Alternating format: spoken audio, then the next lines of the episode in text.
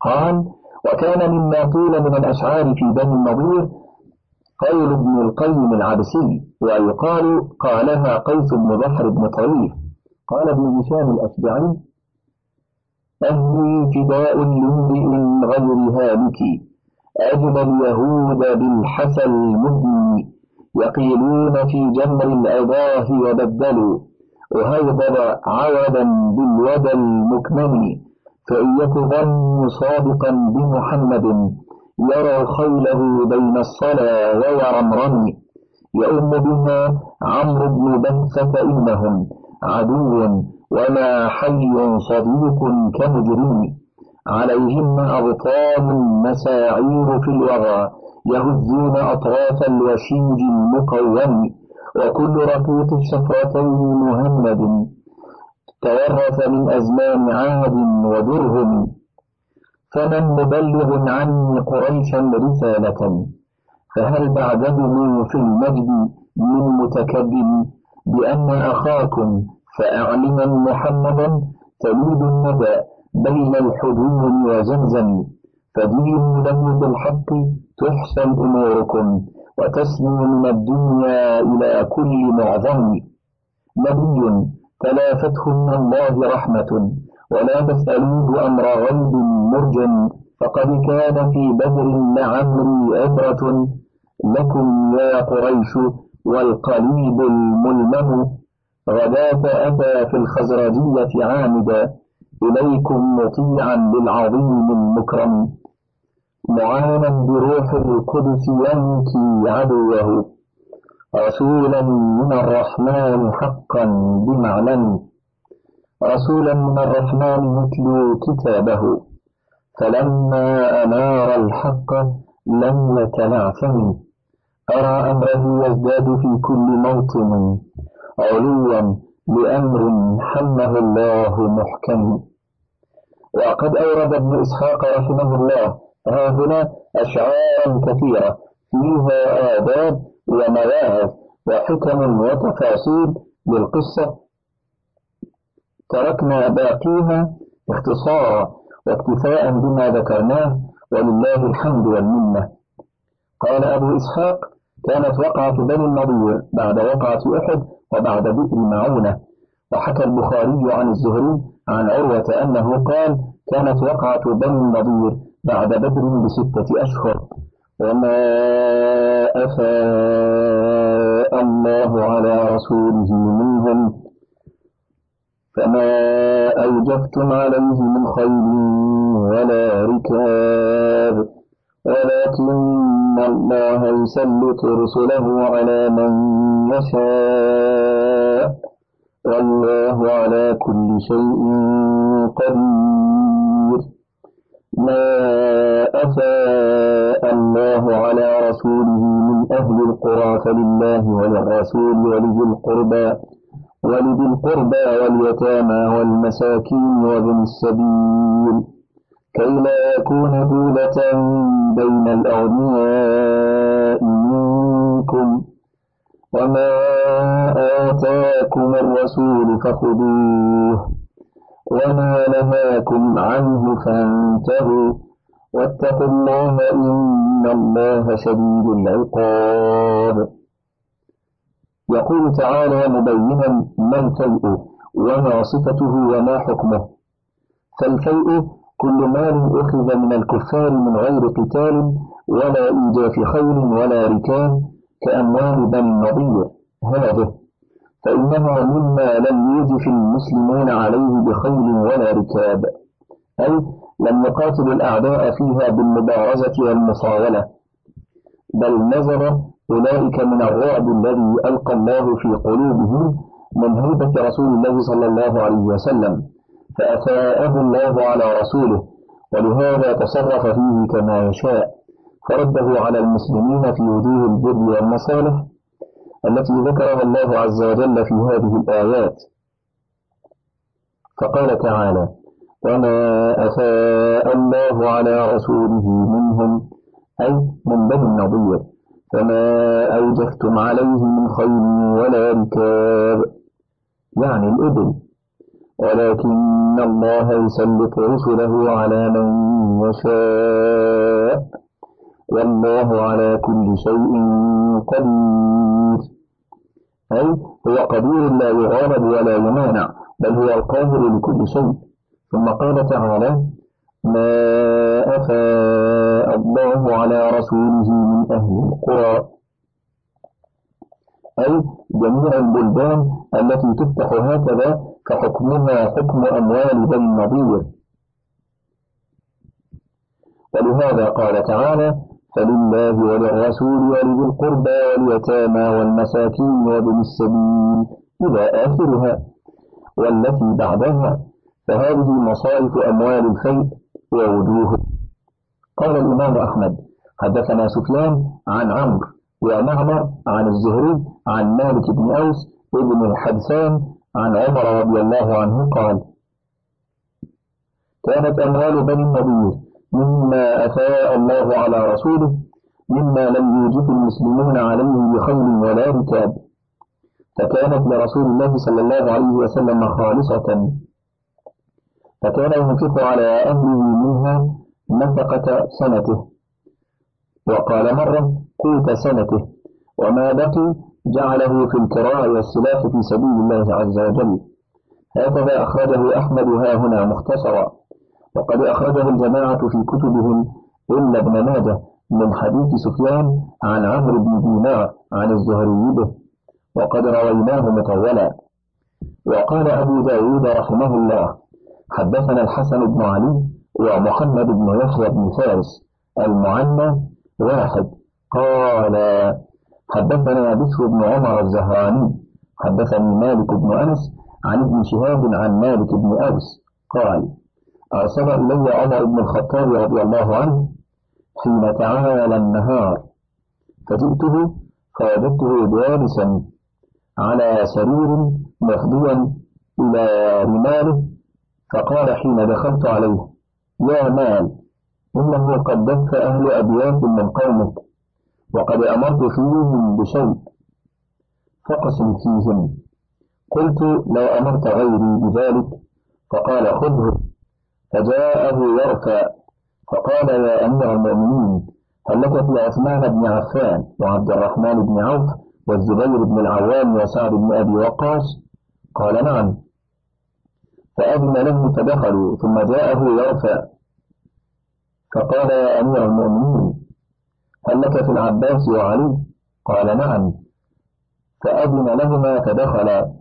فقال العباس يا أمير المؤمنين اقضي بيني وبين هذا يعني عليا فقال بعضهم أجل يا أمير المؤمنين اقضي بينهما وأرحهما. قال مالك بن أوس خيل إلي أنهما قدما أولئك النفر بذلك. فقال عمر رضي الله عنه اتئد ثم أقبل على أولئك الرهط فقال أنشدكم بالله الذي بإذنه تقوم السماء والأرض. هل تعلمون أن رسول الله صلى الله عليه وسلم قال لا نورث ما تركنا صدقا؟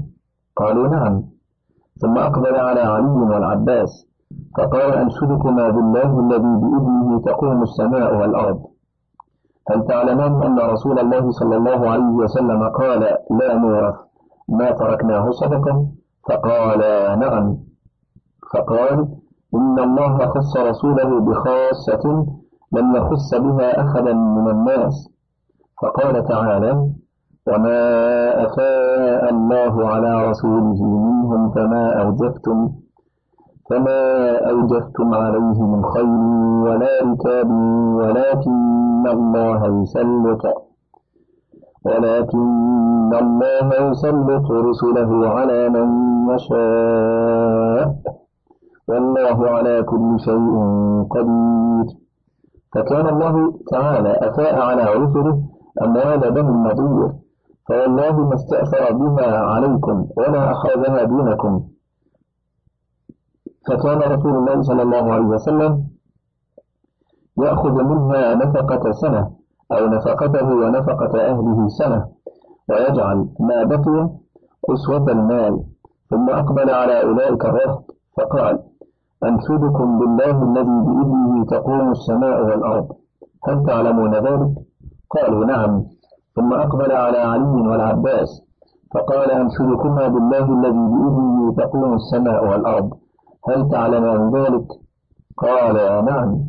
فلما توفي رسول الله صلى الله عليه وسلم قال أبو بكر أنا ولي رسول الله صلى الله عليه وسلم.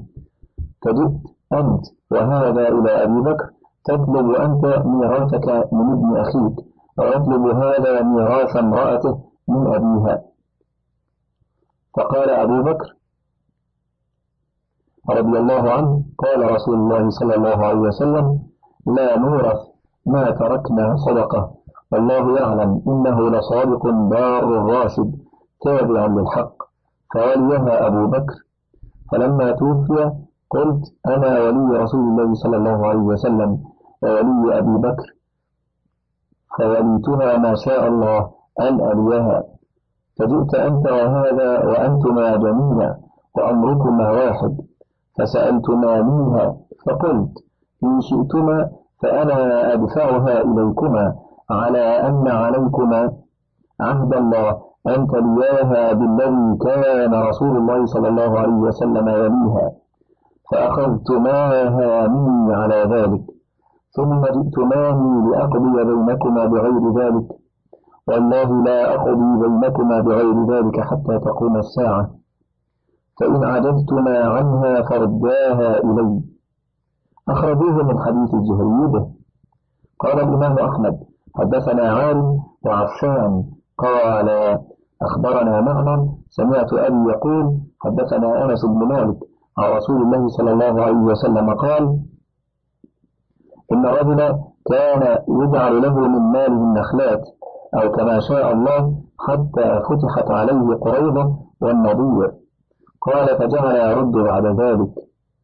قال وإن أهلي آمروني أن آتي النبي صلى الله عليه وسلم فأسأله الذي كان أهله أعطوه أو بعضه وكان نبي الله صلى الله عليه وسلم قد أعطاه أم أيمن أو كما شاء الله.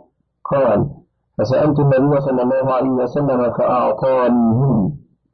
فجاءت أم أيمن فجعلت الثوب في عنقي وجعلت تقول كلا والله الذي لا إله إلا هو لا يعطيكهن فقد أعطانيهن. أو كما قالت. فقال نبي الله لك كذا وكذا. قال وتقول كلا والله. قال ويقول لك كذا وكذا. قال وتقول كلا والله. قال ويقول لك كذا وكذا. قال حتى أعطاها حسبت أنه قال عشرة أمثاله أو قال قريبا من عشرة أمثاله. أو كما قال رواه البخاري ومسلم من طرق عن معمر به. وهذه المصارف المذكورة في هذه الآية هي المصارف المذكورة في خمس الغنيمة.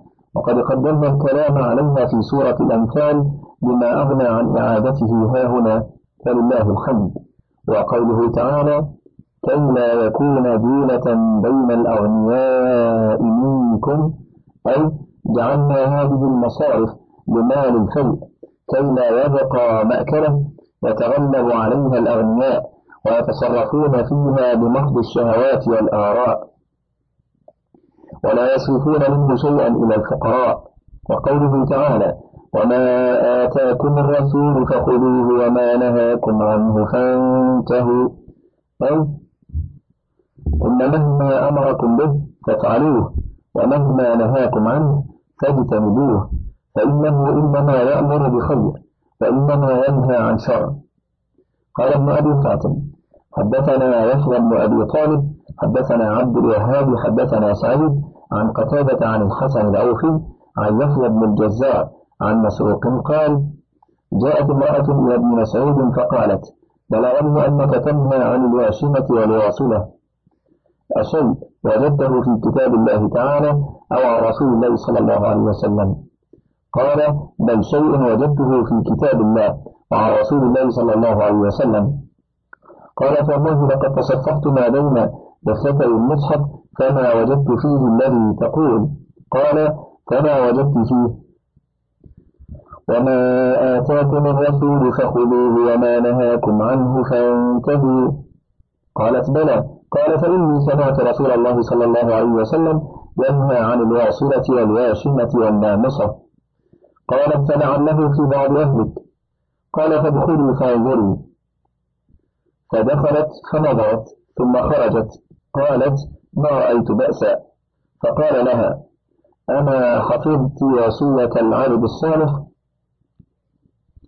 وما أريد أن أخالفكم إلى ما أنهاكم عنه. وقال الإمام أحمد حدثنا عبد الرحمن حدثنا سفيان عن منصور عن علقمة عن عبد الله هو ابن مسعود قال لعن الله الواشمات والمستوشمات والمتنمصات والمتفلجات بالحسن المغيرات خلق الله عز وجل. قال فبلغ امرأة من بني أسد في البيت يقال لها أم يعقوب فجاءت إليه فقالت بلغني أنك قلت كيت وكيت. قال ما لي لا ألعن من لعن رسول الله صلى الله عليه وسلم. وفي كتاب الله تعالى فقالت إني لأقرأ ما بين لوحيه فما وجدته. فقال إن كنت قرأتيه فقد وجدتيه. أنا قرأت وما آتاكم الرسول فخذوه وما نهاكم عنه فانتهوا. قالت بلى. قال فإن رسول الله صلى الله عليه وسلم نهى عنه. قالت إني لأظن أهلك يفعلونه. قال اذهبي فانظري. فذهبت فلم تر من حاجتها شيئا. فجاءت فقالت ما رأيت شيئا. قال لو كان كذا لم تجامعنا. أخرجاه في الصحيحين. من حديث سفيان الثوري. وقد ثبت في الصحيحين أيضا عن أبي هريرة أن رسول الله صلى الله عليه وسلم قال إذا أمرتكم بأمر فأتوا منه ما استطعتم وما نهيتكم عنه فاجتنبوه. وقال النسائي أخبرنا أحمد بن سعيد حدثنا يزيد وحدثنا منصور بن حيان عن سعيد بن جبير عن عمرو بن عباس أنهما شهدا على رسول الله صلى الله عليه وسلم أنه نهى عن الدباء والحنتم والنقير والملفت. والملفت ثم تلا رسول الله صلى الله عليه وسلم وما آتاكم الرسول فخذوه وما نهاكم عنه فانتهوا.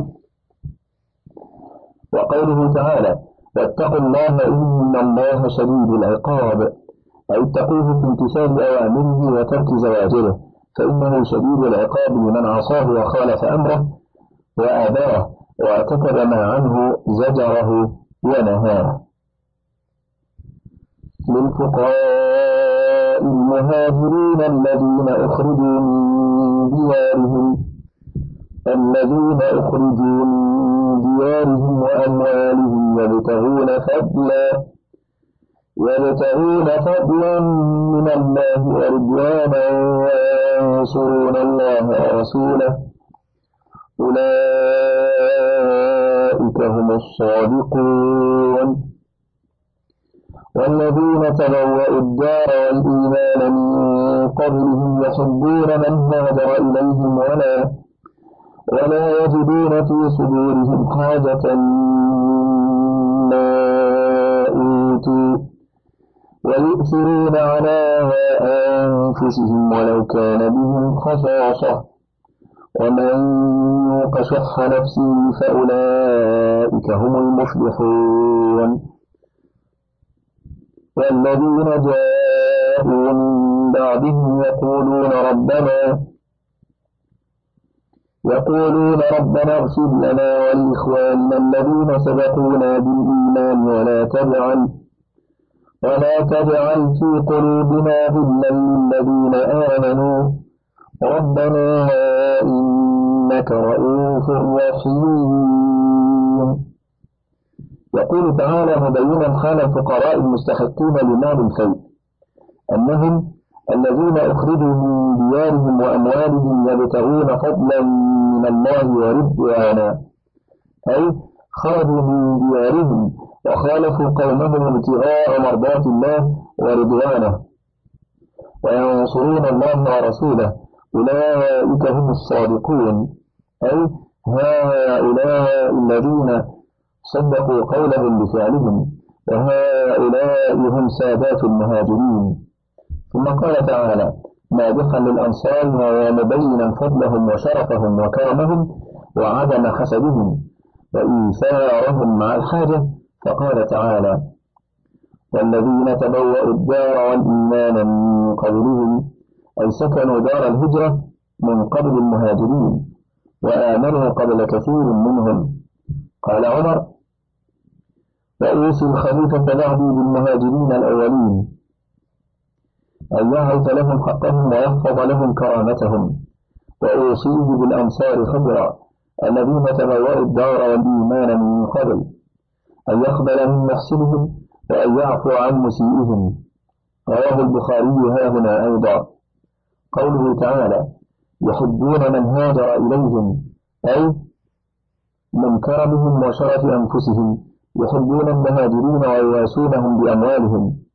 قال الإمام أحمد حدثنا يزيد حدثنا حميد عن أنس قال قال المهاجرون يا رسول الله ما رأينا مثل قوم قدمنا عليهم أحسن مواساة في قليل ولا أحسن بذلا في كثير. لقد كفونا المؤنة وأشركونا في المهنة حتى لقد خشينا أن يذهبوا بالأجر كله. قال لا ما أثنيتم عليهم ودعوتم الله لهم. لم أره في الكتب من هذا الوجه. وقال البخاري حدثنا عبد الله بن محمد حدثنا سفيان عن يحيى بن سعيد سمع أنس بن مالك حين خرج معه إلى الوليد. قال دعا النبي صلى الله عليه وسلم الأنصار أن يقطع لهم البحرين. قالوا لا إلا أن تقطع لإخواننا من المهاجرين مثلها. قال إما لا تصبروا حتى تلقوني فإنه سيصيبكم أثره تفرد به البخاري من هذا الوجه. وقال البخاري حدثنا الحكم بن نافع أخبرنا شعيب حدثنا أبو الزناد عن الأعرج عن أبي هريرة قال قالت الأنصار اقسم بيننا وبين إخواننا النخيل. قال لا. فقالوا أتكفون المؤنة ونشرككم في الثمرة؟ قالوا سمعنا وأطعنا. تفرد به دون مسلم. ولا يجدون في صدورهم حاجة مما أوتوا. أي ولا يجدون في أنفسهم حسبا للمهاجرين فيما فضلهم الله به من المنزلة والشرف والتقديم في الذكر والرتبة. قال الحسن البصري ولا يجدون في صدورهم حاجة يعني الحسد مما أوتوا. قال قتادة يعني فيما أعطي إخوانهم وكذا قال ابن زيد ومما يستدل به على هذا المعنى.